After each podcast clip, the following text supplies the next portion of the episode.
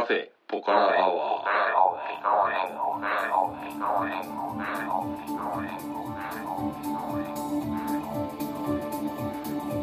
カフェポカラアワー。この番組は群馬県内某所にあるカフェポカラを舞台に私店主のたけしと常連客哲司さんのお送りする番組です。哲司さん今日もよろしくお願いします。よろしくお願いしますえー、と前回ですね2018年を振り返るということで、うん。あの第1回目をやったんですが、ん。今日は第2回目ということでですね、はいはい。あの前回はあの音楽面でうん。去年こんなだったよみたいな哲司さんの、えー、と2018年をちょっと聞いたんですけど、うんうん。今回はあの僕の方からということではい。僕ねあの去年は、あの近年まれに見るくらい新しいのを聞いたんですよ。はい。でそれはなぜかと言いますと、うん。あの初心者のためのブラックミュージック講座で、うん。こうたびたび登場する、ん。僕の師匠ですね、はいはいはい、僕の師匠が、うん。あのとにかく膨大な数の音源を貸してくれるんですよ。全然聞ききらないんですよ。師匠は元気なんですか？師匠は、えー、と一昨日電話したら心臓が痛いって言ってましたね 実際ちょっとご病気なんでしたっけ？数年前にちょっと大きい病気をされて、で今はあの療養中ということであーうん。あのいるんですけど、うん。やっぱあの季節とか天候とか、まあ、そういうのに結構体調が左右されるっぽくて、うんで寒い時期はダメだってこの間電話で言ってましたけど、うん。まあ多分去年1年間でおそらく150枚以上のあの CD を貸してもらって、うんでそれを片っ端から聞くみたいな、うんうん。それ聞いてるだけで1年終わったみたいな感じなんですけどね。はい、うん。でもねやっぱその中ですごいのが何枚もあって、うん。でまあ取り立ててあの音楽の趣味が大体一緒なんで、うん。あんまりその目新しいジャンルっていうのにはうん。いかなくて、うん。あのまあ、昔の音楽の傑作アルバムであったりとか、うん。そういうのをいろいろと聞いたんですが、うん。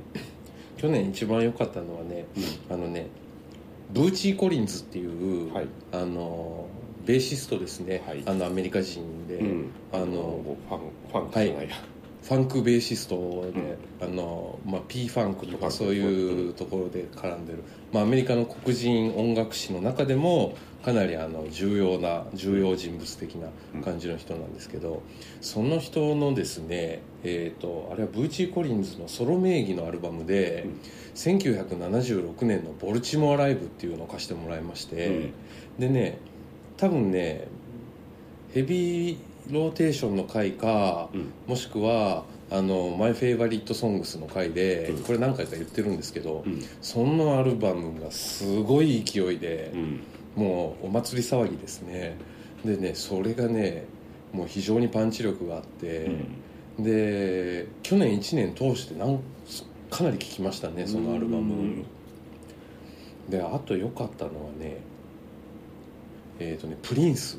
はい。あの数年前にお亡くなりになりましたけど、うん。あのねプリンスのバンド編成ですごい小さい箱でやったシークレットギグのブートレッグを貸してもらったんですよ、う。ん。それがねバンドすごいかっこいいんですよプリンス。うん。それはいまだだに聴いてますね。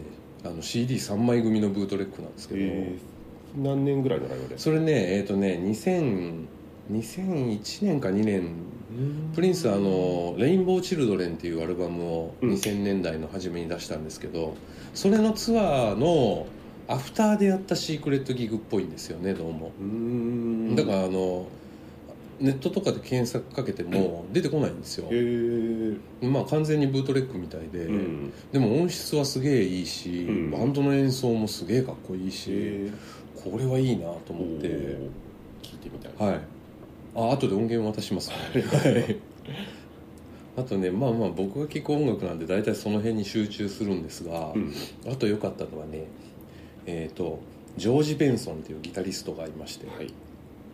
アメリカ人ですけどもともとはジャズギターギタリストとしてデビューしてで最近だとねブラコンとか AOR とかそういうちょっと大人のためのイージーリスニング的なところに分類されるんですけど、あの80年代に出した「ウィークエンド in LA」っていうアルバムがライブアルバムがありまして、うん。そのギターがねかっこいいんですようね、ん。すごいギターの難しいフレーズをもう歌でユニゾンしてみたりとか、歌ったメロディーを即興でギターで演奏してみたりとか、あのまあ、テクニック的にはかなりすごいハイグレードなテクニックが聴けるんですが、あのかつあのすごく気持ちがいいとういう、ん。そういうアルバムで、うん。まあジャズギターはねはい、結構高木さんなんかちょっと最近ハマってそうるって数年言ってましたもんね。前からずっとジャズギターを掘ってるんで、うん。あのその中でもかなり珠玉珠玉珠玉珠玉の 一枚。一枚でしたね。うーんあと他何聞いたかな？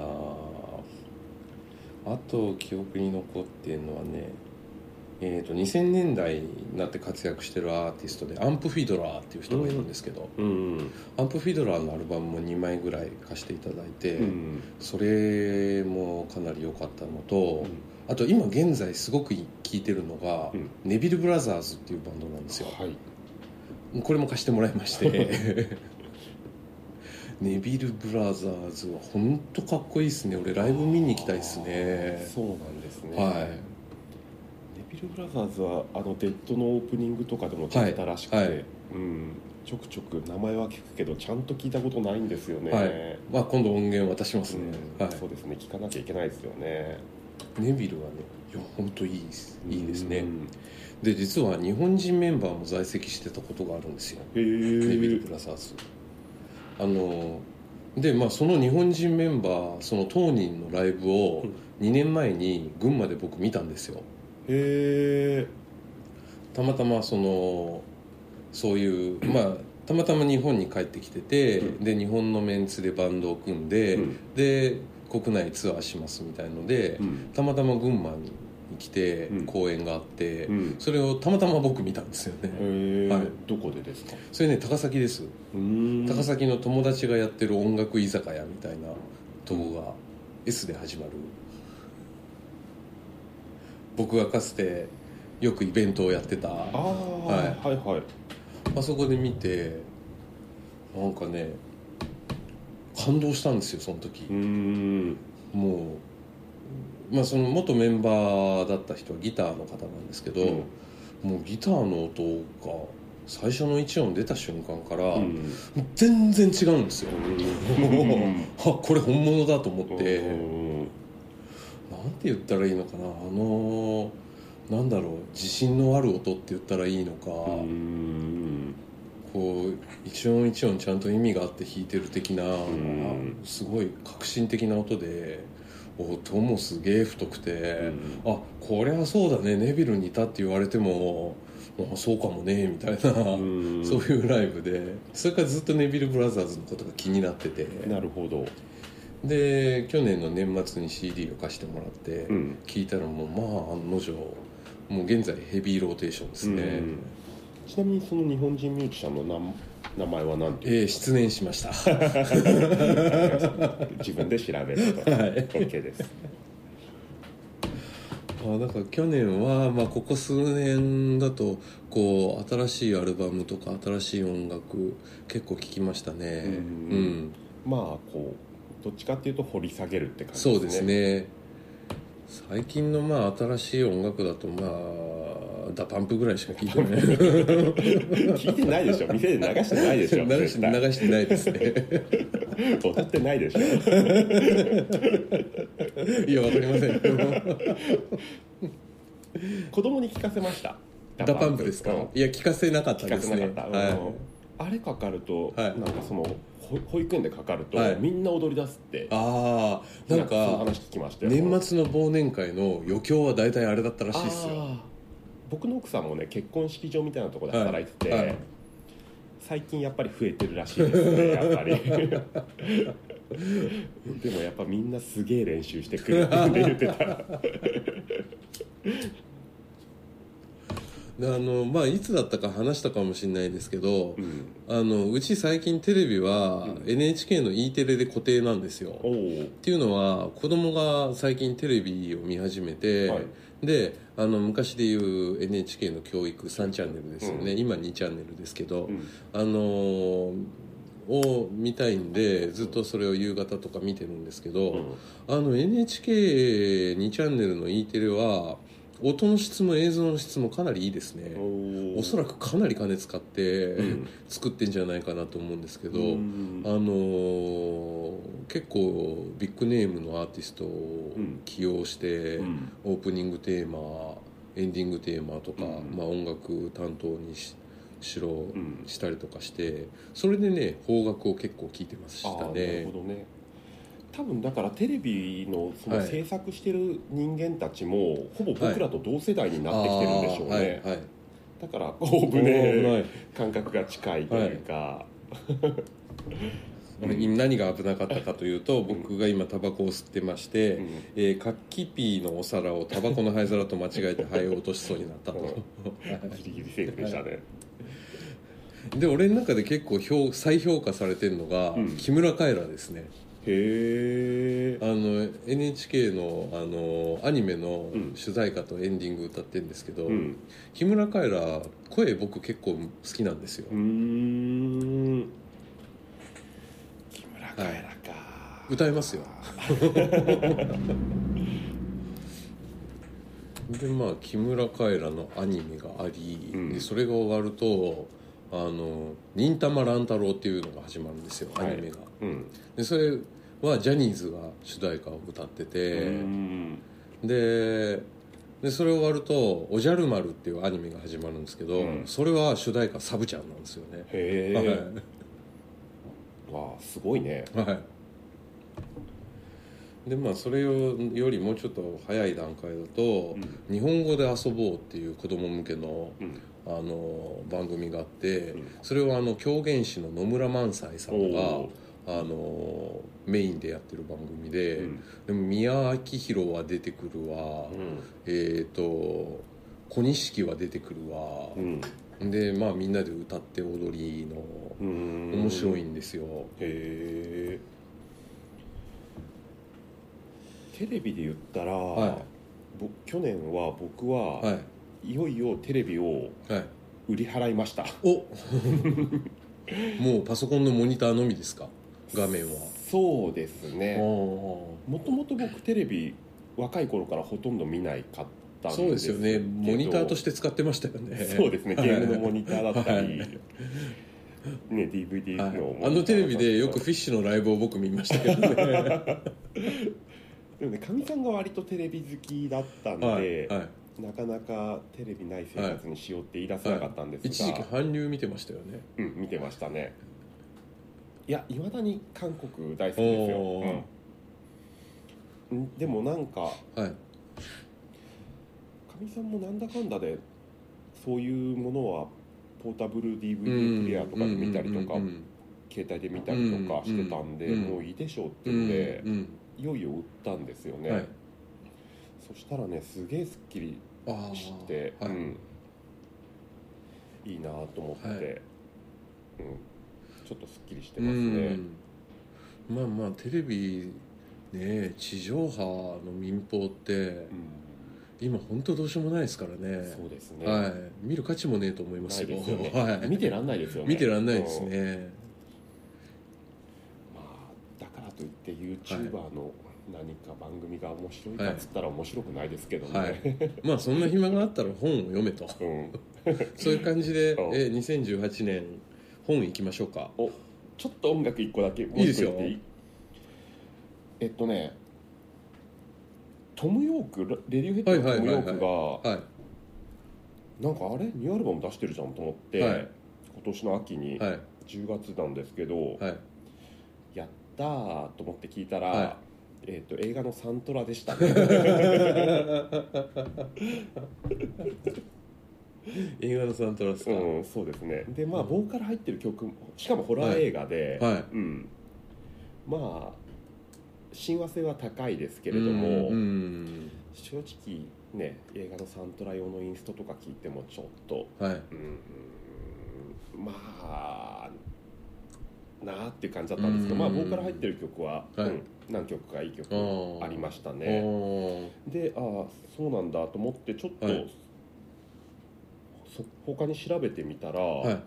こんなのやってんですよ。えっとこそれも去年の10月に、はい。えートム・ヨークがはい。新ソロ曲をリリース、はい。えー地球最大の南極保護区の設立を目指すグリーンピースのキャンペーンを支援。おーグリーンピースってあの環境保護団体のそうですね、はい。ハードコアなはい。環境保護団体ですよね、はい。グリーンピースとシーシェパードそうですね、うん、でまあそれで要は南極に自然保護区をはい作ろうみたいな、はい。えーっとキャンペーンキャンペーンって言っちゃダメなのか？キャンペーンでいいのか、うんうんうんそのキャンペーンの、えーっとまあ、映像に音をつけてるというほのをやっててうはい。ああいい仕事してるなうと思いましたね。でトム・ヨークの一応、えー、とメッセージではこの地球にはじ人間によって壊されるべきではないはい。自然のままで残るべき場所があります、はい。この曲は人類に絶え間ない足跡を止めるよう訴えています。うん。南極は真の自然でありうん。そこで起こることは私たち全てに影響を与えます。うん。だからこそ守るべきなのですトム・ヨークという感じで、うん。えーっとねこれが YouTube とかでもえこの映像と音が見れます。はい。えー、Hands of the、えー、エントアトランティックかな。アトランティック、はい。ハンズ・オフ・ザ・アトランティック。あ違う。南極だねこれ。はい。アンタルアント、ちょっと読み方がわからないですね。うん、南極って意味ですね、はい。うん。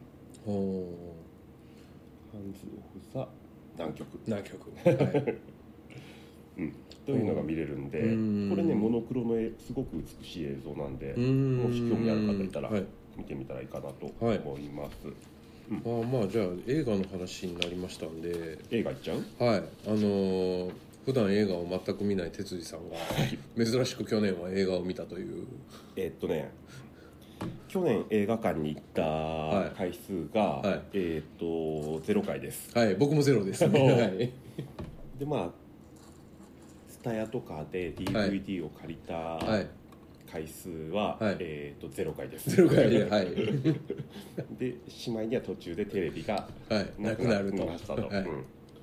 でなんで映画見たかっていうと、はい。飛行機の中ですよね、おおはいはい。うん。はい。なんかやることやっぱないんで、はい。こんな時だからこそ一丁見てみるかと思って、はい。ガツガツ見たんですおよね。おで行きのネパール行きの飛行機の中で、はい。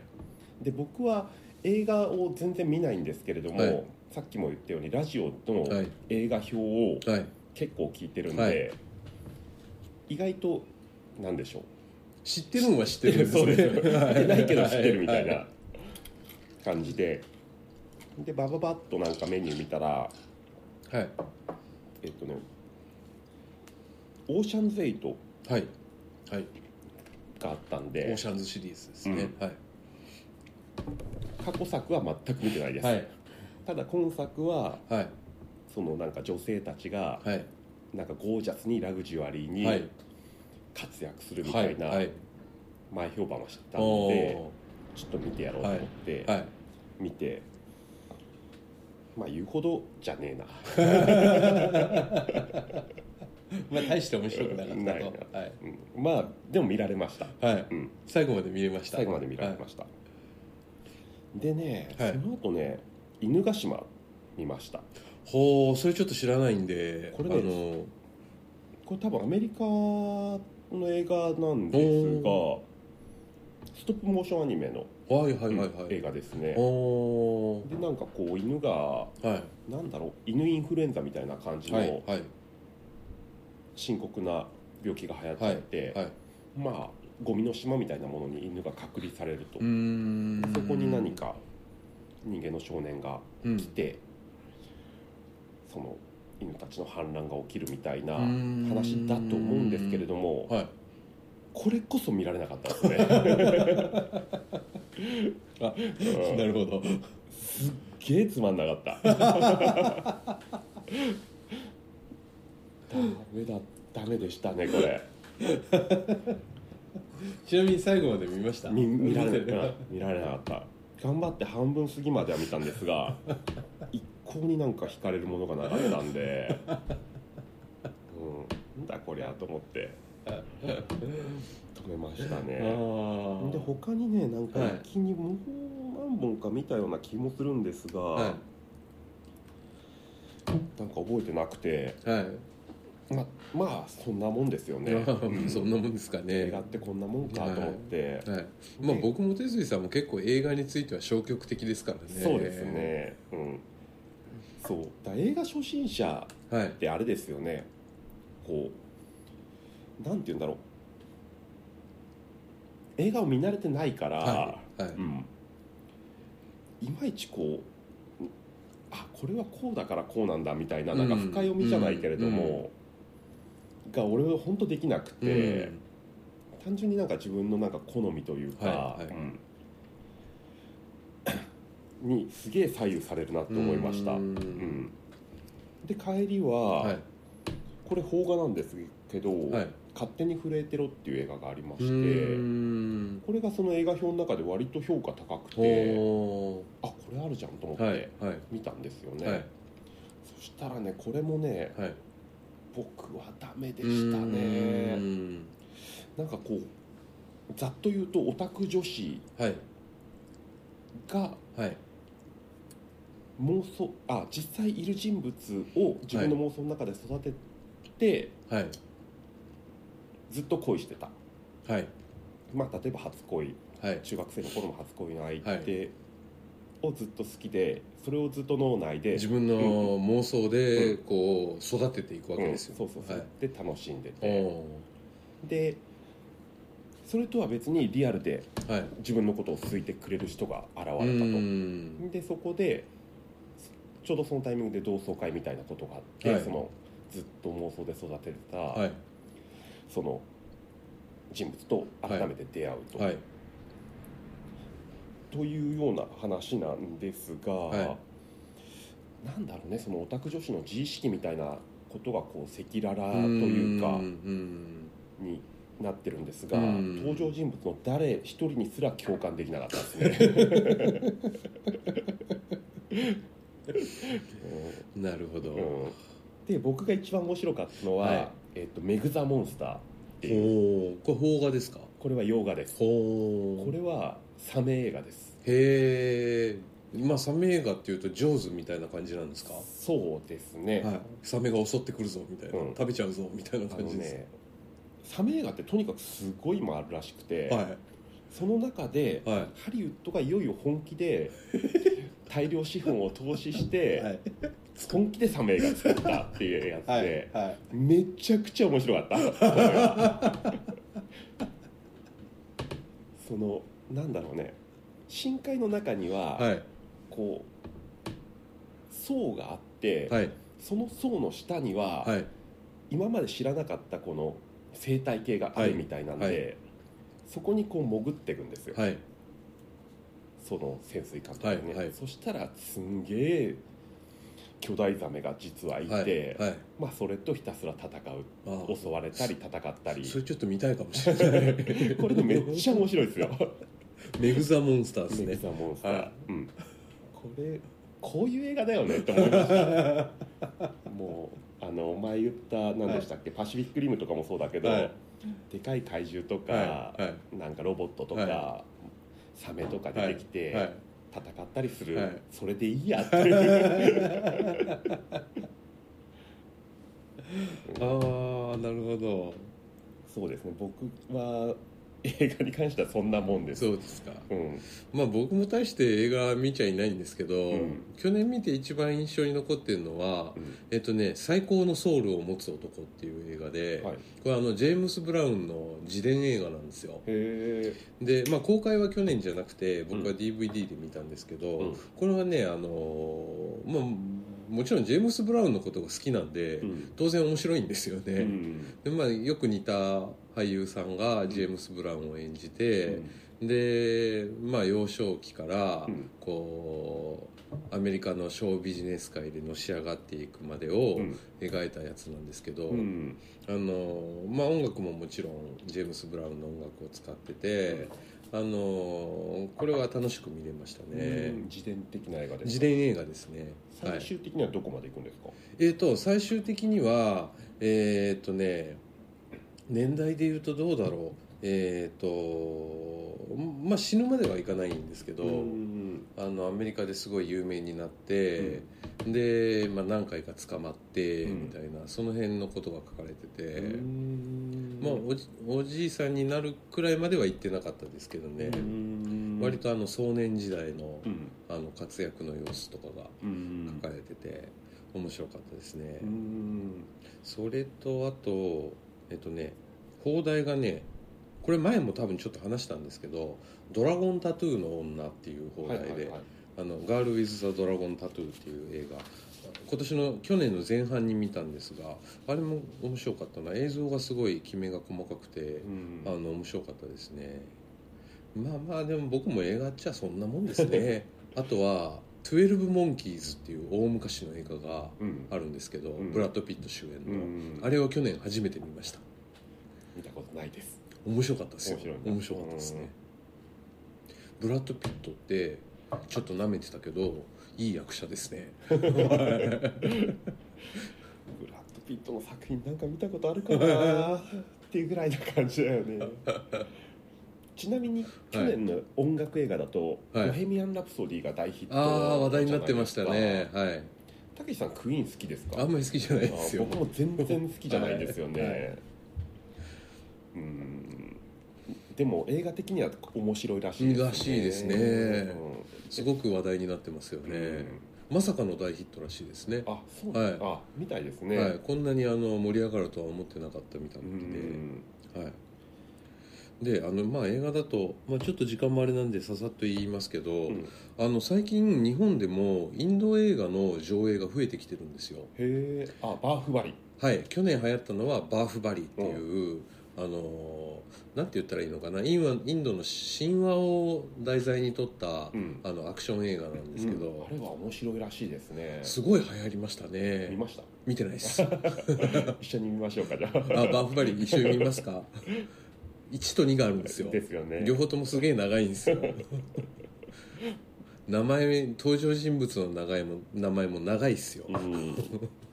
いいですよ、はい、そういう以外にも結構はい、あのーまあ最新作からうん。ちょっと古めの映画まで、うん。まあ多分あのー日本でコーディネートしてる人がいて、で、まあ、インドから持ってくるんでしょうけど、うん。あのー群馬県内でもね結構上映があったりとかして、はい。あの自分がインドに滞在してた時に見たやつとか、ん。まあ、あとは本当にここ数年の新しい映画とかが、うんあの見れてうん。個人的にはちょっと良かったかなっていう感じがしますね。うんインド映画あれですよね。昔たけしさんがはい。ネパールからはい。途中帰国して、はい。なんかパーティーをやった時に、はいはい。ひたすらモニターでインド映画流れてた流れてましたね。はいはい。うん。あれアクション映画であの僕の好きなサルマン・カーンっていう、うん。あのアクションスターが出てる、うん。映画なんですけど。うん。うん、もう本当何の変哲もないアクション映画なんですけど、うん。まあ、僕泣いちゃうんですよね。へえ いい話だって思ってそっかあれアクション映画だったのか。アクション映画ですね。それすら記憶にないな。なんとなくミュージカルっぽいようなイメージがあるんですあが。あそうですね。インド映画の特徴的なうん。あのーまああれはその、まあまあ、まさにミュージカルで感情表現の一部というか、うん。昔はあのインド映画って規制がすごく厳しくて、あのーラブシーンとかしちゃいけなかったんですよ、うん。チューしちゃいけないとか映画の中で、うん。だからそういうののこう代替えとしてこうお互いの気持ちをこう歌で歌い合うみたいなそういう手法ではい。発達したもので。なるほどね。はい。うん。だからまあインド映画というともうまあ僕はあれが楽しみですね。うん。歌って踊ってみたいななるほどね、はい。さてどうしましょう？締めますか、えー、そうですね。ぼちぼちお時間なので、えーと次回は来週に続くという感じで来週は2018年を振り返